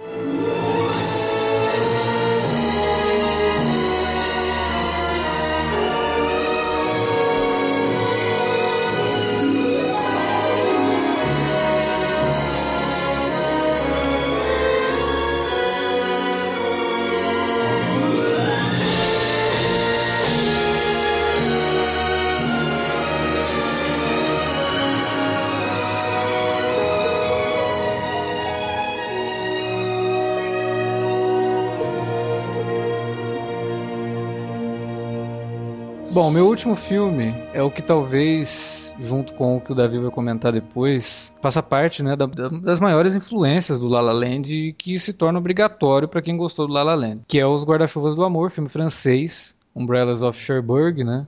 É um filme franco-germânico, na verdade, ele é uma coprodução. E que tem a Catherine Deneuve, que tá fabulosa no filme e faz um par com o Nino Castelnovo, que depois acaba tendo um, um revés ali no final do filme. E, tal. e a música toda do filme escrita pelo Michel Legrand, que depois ficou famoso, bastante famoso, com a trilha sonora do Crown Magnífico, né?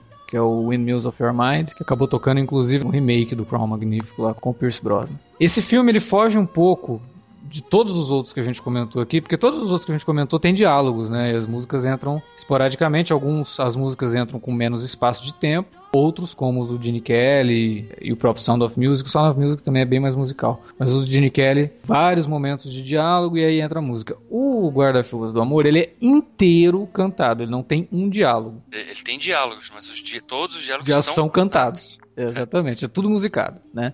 Sim. No primeiro momento, isso pode parecer até um pouco estranho, né? Porra, mas realmente é só música esse filme. É, é só música e ele nisso se assemelha muito a óperas, né? E a peças de teatro musicais também. E ele, inclusive, no comecinho do filme, ele faz uma, uma brincadeirinha muito boa entre o cinema e a ópera, que acaba meio que te dando o pontapé pro, pro, pra linguagem do próprio filme, assim. É uma... E as letras das músicas são muito boas também. O que chama muita atenção no filme, além de, do fato dele ser inteiro cantado, é como que o diretor, que é o Jacques Demy, ele trabalha com as cores no filme, né? Então é tudo muito bem estruturado, tudo muito bem pensado, para que cada cor represente mais ou menos o sentimento dos personagens principais, que é esse casal vivido pela, pela Catherine Deneuve e pelo Nino Castelnovo. E não só as roupas, né? Os próprios cenários também. É, não, as cores, né? As cores no geral, assim. Então as roupas, os cenários, tudo. É impressionante. Inclusive no, no sentido de que é, uma person a personagem da Catherine Deneuve, num determinado momento, ela chega na lojinha de guarda-chuvas da mãe dela. Aí a mãe dela fala, ah, sobe lá que eu vou preparar alguma coisa para você comer. Ela sobe. Quando a mãe dela vai, ela já tá com uma outra roupa que é para combinar com o cenário.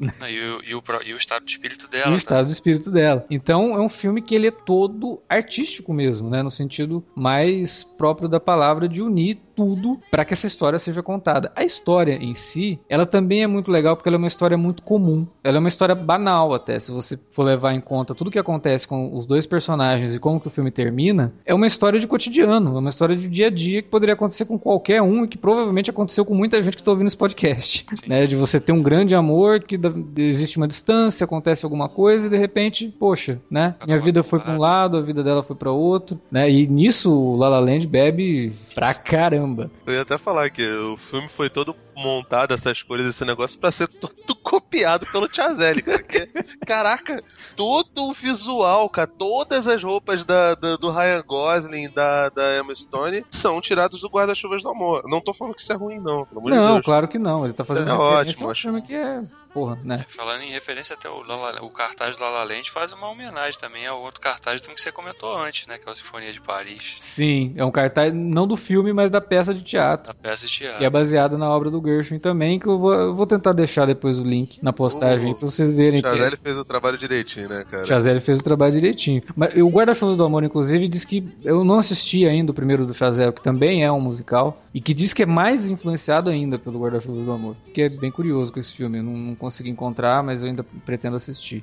E o Guarda-Chuvas do Amor é isso, ele é uma história extremamente simples, mas que com todo o modo como ele é feito e com a música do Legrand, que é puta que pariu, assim, é, tem, tem um momento de despedida dela que o cara tá indo pra guerra, que ele tá entrando no trem e sobe aquela sinfonia que ele compôs pro filme, que é uma sinfonia. é maravilhoso, né? O cara era um puta de um compositor. Porra, o filme todo é essa, essa ordem de coisas bem produzidas e bem feitas que juntos, assim, criam um filme que para mim ele é quase beira a perfeição. Por mais que a história seja uma coisa que se você não tivesse o musical, se você não tivesse essas cores, se você não tivesse nada disso, você provavelmente não se interessaria, porque é uma história muito banal, muito comum. Mas essa é a graça da coisa, né? É a vida sendo mostrada ali. Eu me arrisco até a dizer, cara, que é um filme desses que a técnica do filme ela, ela sobrepõe a própria história. Que se esse filme não fosse cantado e fosse de repente um filme mudo, a gente ainda conseguiria entender tudo do filme ali. Porque é, porque ele conta tudo com imagem mesmo, tudo né? com a imagem, exatamente. É. Ele te dá, né, a cena da despedida na estação ali,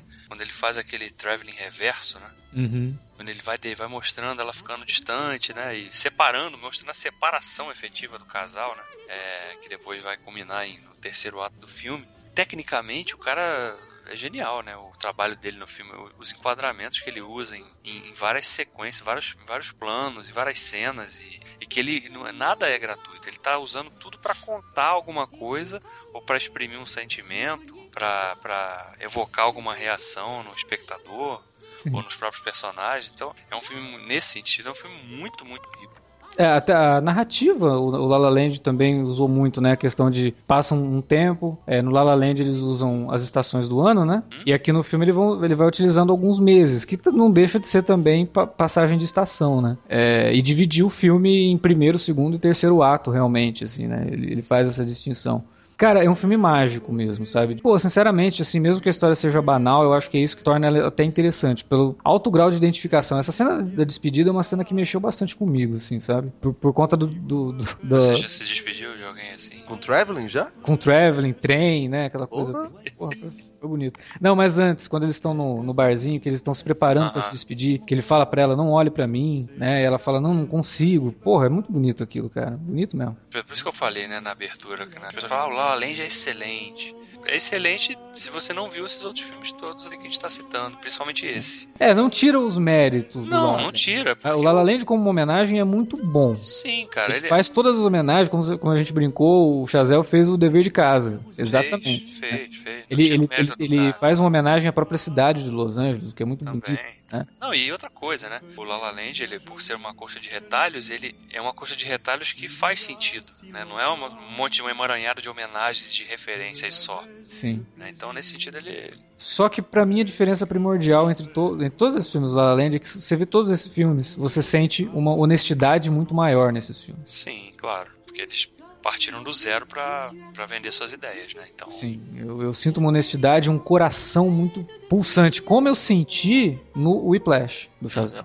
Que assim, o cara, eu não vejo desse jeito não. Para mim, o, o, o, trabalho que o Chazelle faz no, no, no La La Land é muito semelhante ao que o Tarantino faz nos filmes dele. O Tarantino, ele vai lá e pega um trecho de um filme do Hitchcock é, e coloca no, no Bastardos Inglórios só para mostrar que as películas são muito inflamáveis. Ele muda completamente hum. o contexto da, da situação. Ele pega é... o filme do John Ford que fala sobre a Segunda Guerra a favor dos americanos e coloca o mesmo ângulo para poder falar um negócio sobre, sobre os nazistas, entendeu? Então, é, tipo, não tem uma diferença pega... básica aí, né, cara? E que é uma diferença que puta, eu tava torcendo pra ninguém co comentar sobre o Tarantino. Porque o Tarantino, eu, eu brinco pra caramba. Eu falo, porra, o cara vai lá, copia os grandes, copia o, o Leone, copia, o, copia o Ford, copia o Hitchcock, copia um monte de gente. Adoro todos esses diretores que o Tarantino copia e adoro o Tarantino. Mas tem uma coisa que o Tarantino tem, que o Chazelle não tem quando ele vai copiar os, os musicais. Me aponta um filme do Leone que tem um diálogo qualquer, como qualquer um dos filmes do Tarantino. É, sim, ele, ele consegue imprimir uma assinatura. Não, sim, tá. Mas aí, mas aí você tá Essa é a de... grande diferença pra mim. Ó, o Tarantino não, ele cara, não esconde, tá, não, só que ele vai lá, cara, tá, e faz cara, uma beleza, cena então, inicial então, de um filme. Se como... a gente entrar nessa, então, meu irmão, a gente vai, vai, vai tirar de letra todo mundo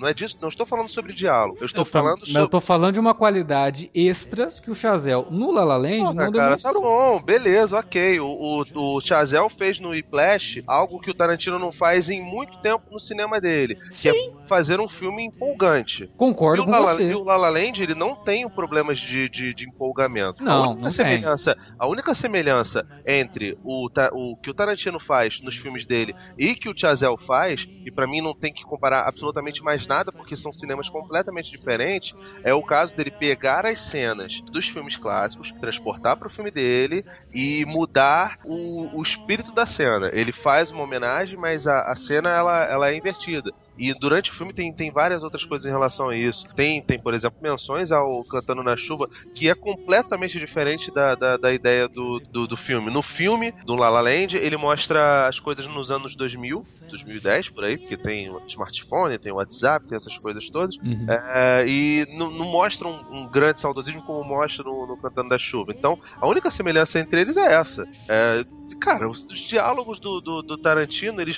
Pô, se você for comparar com o Hitchcock, que é. Não, a comparação era a seguinte, cara. são- O são- Tarantino vai lá, pega tudo isso Cara. e coloca os diálogos dele, que são diálogos cara. extremamente bem escritos. O Chazelle foi lá, copiou os filmes musicais, mas não conseguiu criar nenhuma cena nos filmes musicais, no filme musical dele, que remeta e que seja, no mínimo, superior a qualquer um desses musicais que a gente tá comentando, cara. Eu saí do cinema sem lembrar de nenhum número musical do filme. Esse, esse foi o meu problema com o La La Até Land. aí- ah, cara, mas até aí o Tarantino também, cara. Você acha que todas as. Ah, n- peraí, cara. Pô, Tem cenas lá que ele chega e pega um filme obscuro do Toby Hooper, óbvio que vai ser melhor que o Toby Hooper, cara. Cara, o De Palma, por exemplo, é um cara que se debruçou, tem até um documentário muito bom. O rapaz que fez o Francis Ha, ele é um dos diretores. Ele, ele dedicou toda a vida dele a remontar o Hitchcock. E até, até no final, o, o Passion, cara, é igual ao Topaz, esse negócio todo. Nem por isso a gente olha, nossa, o De Palma é um bostão, porque o, o Tarantino faz coisas melhores. Não, cara, são estilos Ah, Você começou a comparar, cara. Eu só dei não, continuidade. cara. Eu, eu, eu, comparação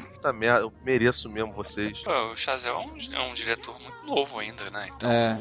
ainda, tem que, ainda tem que ganhar uma bagagem maior aí pra poder é, até merecer essas comparações todas. Aliás, esse tipo de coisa é, é muito prejudicial, cara, porque já cansei de ver diretores que faz dois filmes bons, o cara é o novo gênio, é o novo Kubrick, aí ele faz um filme meia boca, ai, como é que alguém gosta desse cara? Esse cara é horrível. Ah, mas é o que mais acontece. Já tem, já, cara, já tem uns dois novos Tarantinos que não são novos, que é o Guy Ritchie, que mudou completamente o estilo, e o Takashi Miike, que sinceramente é melhor até do que o Tarantino. É, o Takashi Miike é bom.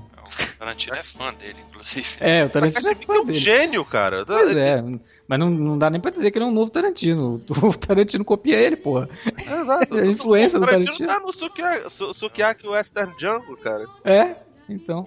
Tem uma galera até que considera que o que o Lala é bom que tipo o filme acabou de estrear, já tem uma porção de especialista, né? Mas tudo bem. Tem uma galera que acha que o filme nem é exatamente um musical, ele é um, um híbrido de musical com um estilo normal, norm- o cinema comum, corriqueiro, né? Porque tu vê que tem pouquíssimos pouquinho- pouquíssimos números musicais em, em Não, ele. Não, não. Pelo contrário, ele é um musical puro hollywoodiano. Ele não é um musical como.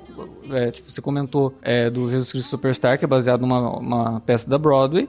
É óbvio que ele tem mais música, mas ele é um musical como é o Sinfonia de Paris, por exemplo. Um É, diálogo tem- pra caramba, como Cantando na Chuva, tem diálogo pra caramba. Ele É um musical clássico hollywoodiano. Sim. O, o La La Land, ele até se de- dos muitos filmes que ele se inspira e que, que faz referência, né? O, a, a sequência final com a Emma Stone, a personagem dela fazendo assim a sua última audição ali, né? Ela, ela é bem o guarda-chuvas do amor aquilo, né?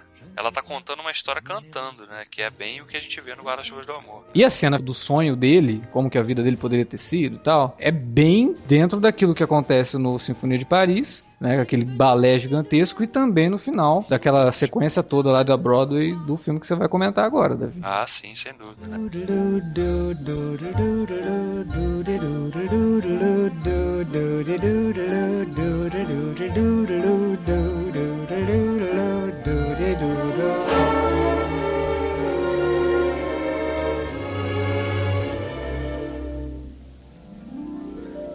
I'm singing in the rain, just singing in the rain. What a glorious feel, and I'm happy again.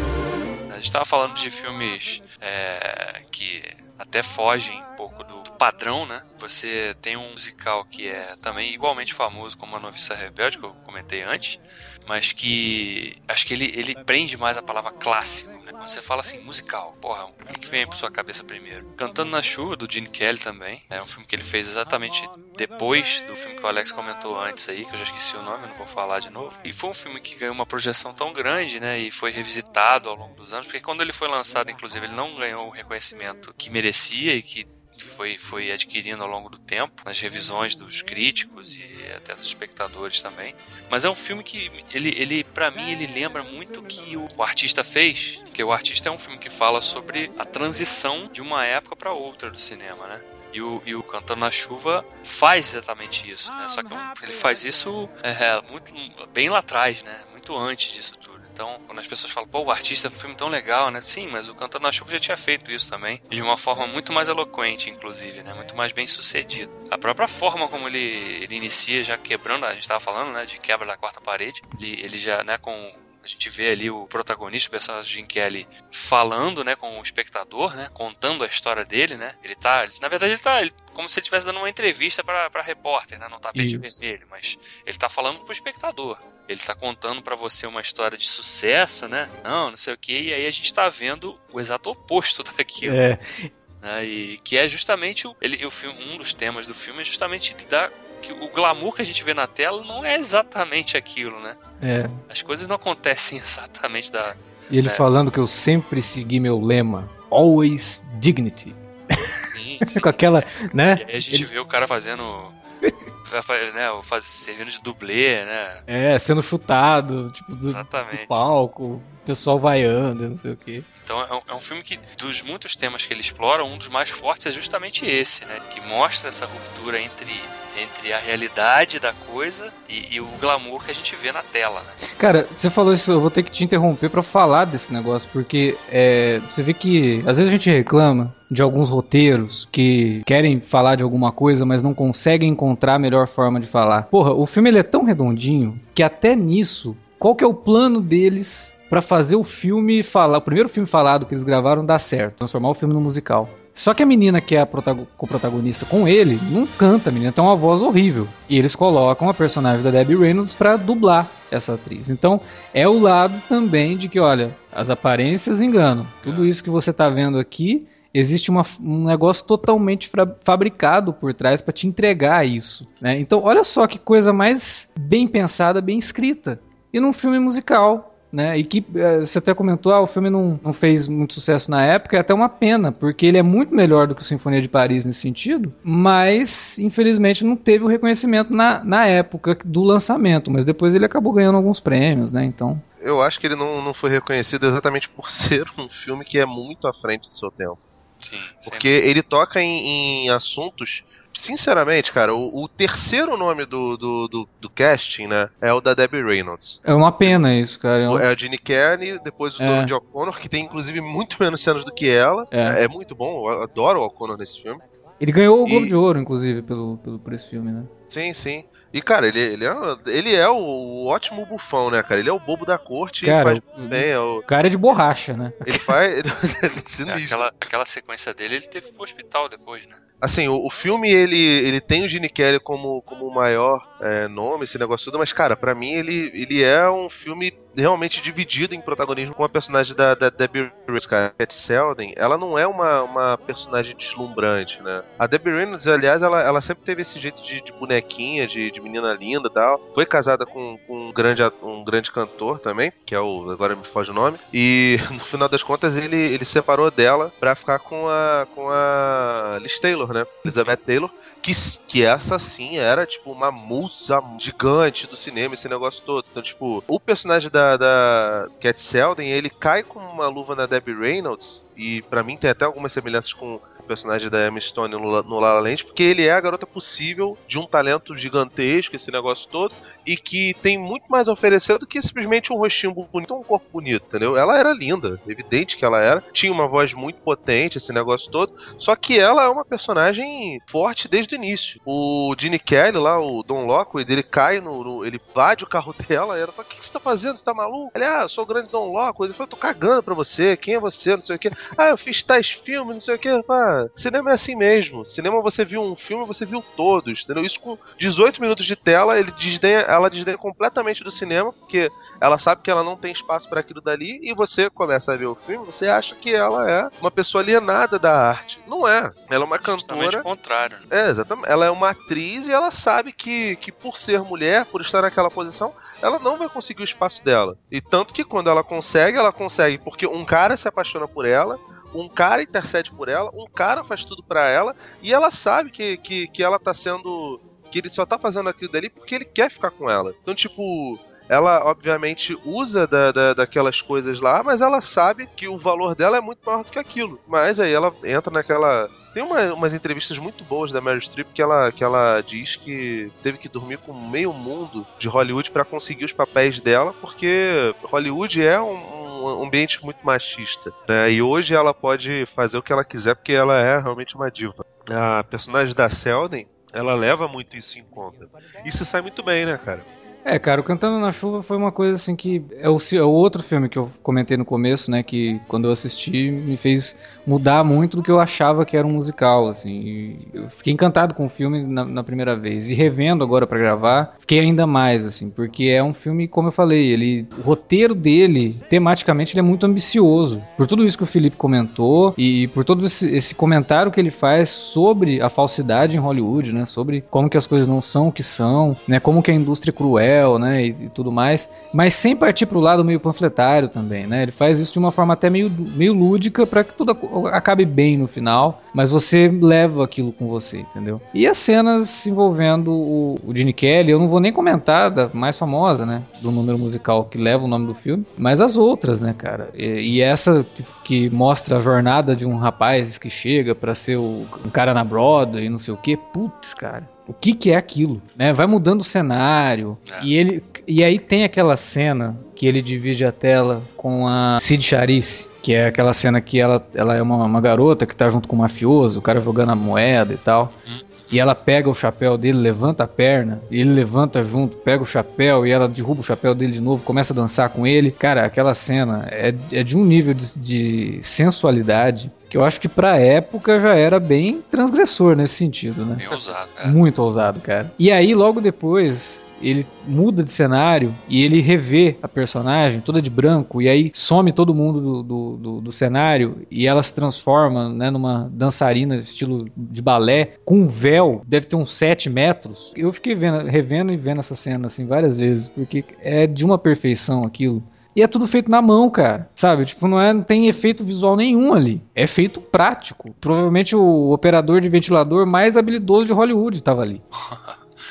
Não era um helicóptero? Não era o helicóptero. Aquela sequência, só aquela sequência já vale o filme. E nem é a sequência mais famosa, sabe? Então, porra, é, é de uma perfeição. E esse filme ele é co-dirigido pelo Gene Kelly, né? Ele assume mesmo a frente do negócio e coreografa tudo e tudo É, mais. Inclusive, ele era muito perfeccionista, né? Sim. Nesse sentido, né? A própria Debbie Reynolds, em várias passagens, chegou a contar que, que eles chegavam a discutir, assim, né? O Gene Kelly, depois, anos depois, ele até reconheceu, né? Falou assim, pô, não sei como é que ela, ela continuou falando comigo depois, porque eu tive, assim, realmente eu fui bem grosseiro em muitos, muitos momentos, né? É, inclusive, que também retrata um pouco da própria personagem dela no filme, né? Uma novata, assim, que tá entrando naquele mundo, né? É. Ela, a gente vê que ela tem talento, mas ela não sabe lidar ainda com os egos daquelas pessoas, né? E como reagir, como agir, né? Até esse, até esse tipo de comentário também o filme faz, né? Assim como ele também faz um comentário de que, às vezes, uma produção começa de um jeito, né? E por conta de alguma tendência ou algum momento assim, putz, a gente tem que mudar o foco desse filme, senão a gente vai naufragar, né? Que é o que acontece, né? Eles fazem, quando eles fazem aquele filme, eles estão gravando aquele filme lá, que ele é o cavaleiro que salva a donzela,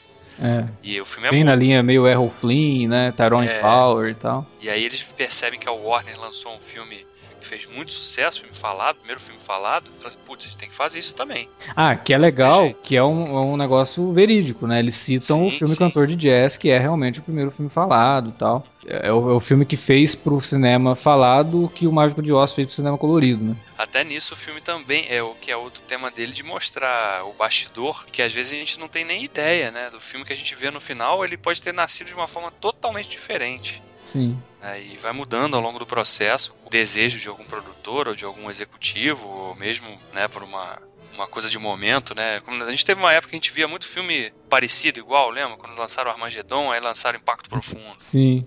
Aí teve, né? Isso o- ainda existe ainda, assim, de Sim, do sim. nada, assim, no mesmo ano, sai dois filmes muito parecidos e fala, nossa, que bizarro, né? Dois Sim, filmes. tipo, Batman vs Superman e X-Men Apocalipse. Não, tematicamente o Batman vs Superman tem muito. É muito o Civil War, né, cara? É a mesma história, se você for ver. A diferença é que o Civil War é bom. Mas tem uma coisa que a gente tá esquecendo de falar. A gente tá falando de tema e não sei o que, tá parecendo até que o Cantando na Chuva é um filme sério. E não é uma comédia, né? E ele é uma comédia em momentos, assim, que é muito escrachada, cara. E de você dar gargalhadas. Principalmente na, quando chega na parte final em que a, a personagem da Lina Lamont, né, que é a atriz que contracenava com Dom, que é o personagem do Gene Kelly, ela era uma atriz muito renomada, né, muito, né. E aí quando ela tem que enfrentar esse desafio novo, né, que é falar efetivamente, e a voz dela, a dicção dela é péssima, porra, aí os caras ficam, caramba, ao mesmo tempo que a gente não pode se livrar dela simplesmente porque ela é um rosto muito conhecido, não dá pra usar ela falando desse jeito, não tem condição nenhuma Sim. né? E aí a gente, a gente vê que inclusive também foi uma coisa, porque na, na época da, da transição do cinema mudo pro cinema falado, também tinham muitas atrizes que eram muito famosas no cinema mudo e que a carreira delas simplesmente acabou. E atores, não só atrizes, atores Sim, também, sim. que não te conseguiam, né, cara? Os caras não, não tinham que usar a voz. Aí quando falava alguma coisa, nossa, essa voz. Não, o, cara. o Jean do Jardim é isso mesmo, cara, o do, do artista. Você É. já viu ele em outros filmes que não o artista? É uma merda, cara, porque ele fala, ele é horrível. É, tem outras sequências também que são hilárias, tipo, quando eles estão gravando o filme e ela não consegue acertar onde falar no microfone. É, aí vai posto, direção, aí a voz fica, alô, você Cara, o que eu-. O que eu acho sensacional é que ela ouve a, a personagem da Selden cantando e ela, nossa, olha como minha voz é bonita! Caralho, ela não, ela não sabe como é a voz dela. Ela não faz ideia. É, Isso, isso é- são as, as melhores gags do filme, surgem disso aí, né? A partir do momento que a, que a Selden, a Kathy Selden, Debbie Reynolds, passa a dublar então a personagem da Jean Hagen, né? Uhum. que é a a Lina Lamont. E aí, aí que se ganha muitos momentos hilários, de fato, é porque até culminar naquela sequência em que ela tá lá no- na apresentação do, da pré-estreia, né? É. E ela vai cantar, e aí a cortina cai, e aí todo mundo da plateia vê que tem uma- alguém dublando por trás, menos ela, que ela não percebe, ela demora a perceber. Até que todo mundo tá rindo pra caramba, né? É, e, é uma- e, a, e a Jean Haig não tem aquela voz não, tá? Sim. Ela- Não, Ela foi à, sacaneia, ela.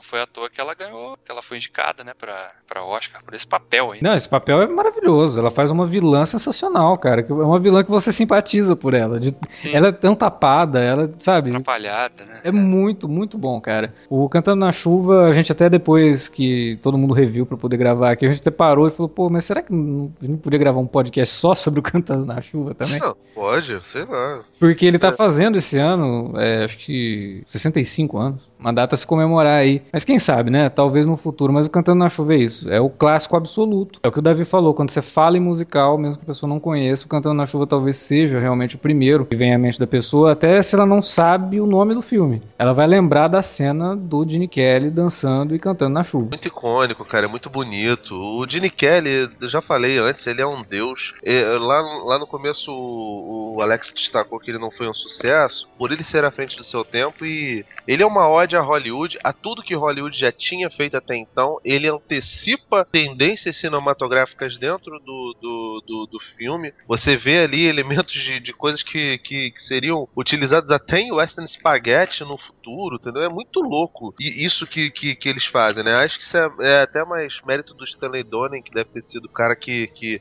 ficou muito com a câmera na mão, porque o Gene Kelly, obviamente, estava na frente das câmeras pra poder Sim. fazer tudo, né? É, eu acredito que eles, eles creditaram o Gene Kelly na co-direção porque as cenas de, de dança ele que coreografou e dirigiu. Sim, sim. É, então ele acabou ficando com essa coisa de. Mas, obviamente, eu, eu- cara, eu não consigo imaginar o Gene Kelly longe da produção do filme em cena até que ele não, não tava, sabe? Acho que ele tava ali no- do lado do, do Stanley Donen o tempo todo e, tipo, ó, assim não vai rolar. Não, e, e aí, isso, isso é direção, cara. A pessoa acha que dirige essa, essa câmera na mão. É, exatamente. É muito bom. O filme, o filme é maravilhoso. Ele é uma ode mesmo a, Hollywood. Por exemplo, né? O, o, o do Jardim, ele até imita alguns trejeitos do, do, do Gene Kelly, né? Ele até lembra fisicamente um O pouco. sorriso dele é muito parecido, né? Com o do, do Exatamente. Kelly. Mas assim, Mas só fica só aí também. Eu, eu gosto do artista, acho um filme gostoso de assistir. É, gostei quando é, ele saiu e tal, mas não tem nem comparação, cara. Cantando na Chuva, além de ser um puta filme, ele é esse filme que marcou a época, mesmo não, não sendo, né? Você vê que é um filme que ele é realmente importante por causa disso, né?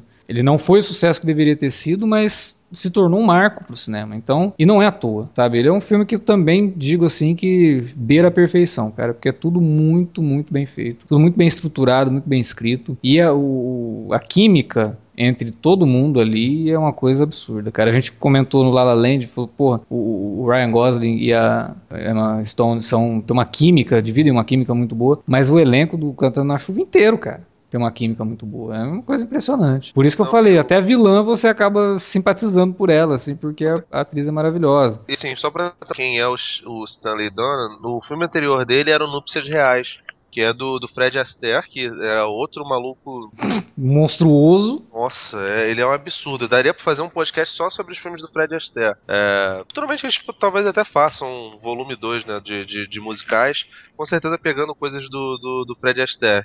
E o Nupsi Reis é um filme massa também, cara. É muito bom. E aí é só a direção do Donnie mesmo.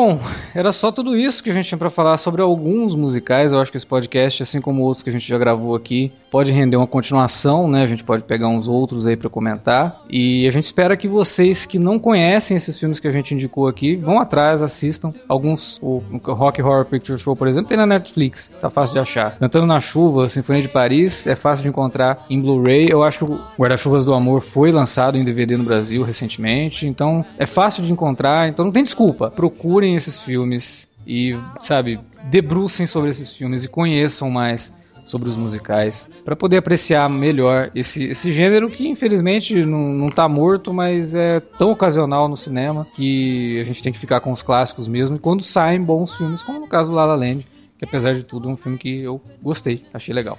Mas agora a gente quer saber de você, você que está nos ouvindo aí, talvez tenha alguns musicais também entre sua lista de preferidos. Conta pra gente na área de comentários ou manda um e-mail para alertavermelho@cinealerta.com.br. Estamos lá nas redes sociais, facebook.com/cinealerta ou arroba cinealerta no Twitter. Use as redes para divulgar esse podcast. Aproveita que lá La Land está no hype divulga aí para sua lista de amigos do seu perfil no Facebook ou lá no Twitter. É isso, a gente fica por aqui. Daqui 15 dias tem mais Alerta Vermelho. Até lá. Bonjour. Bonjour. Buenos días. Gutes dias. Buongiorno. Buongiorno. Good morning. Gutes Morgen. Good morning to you.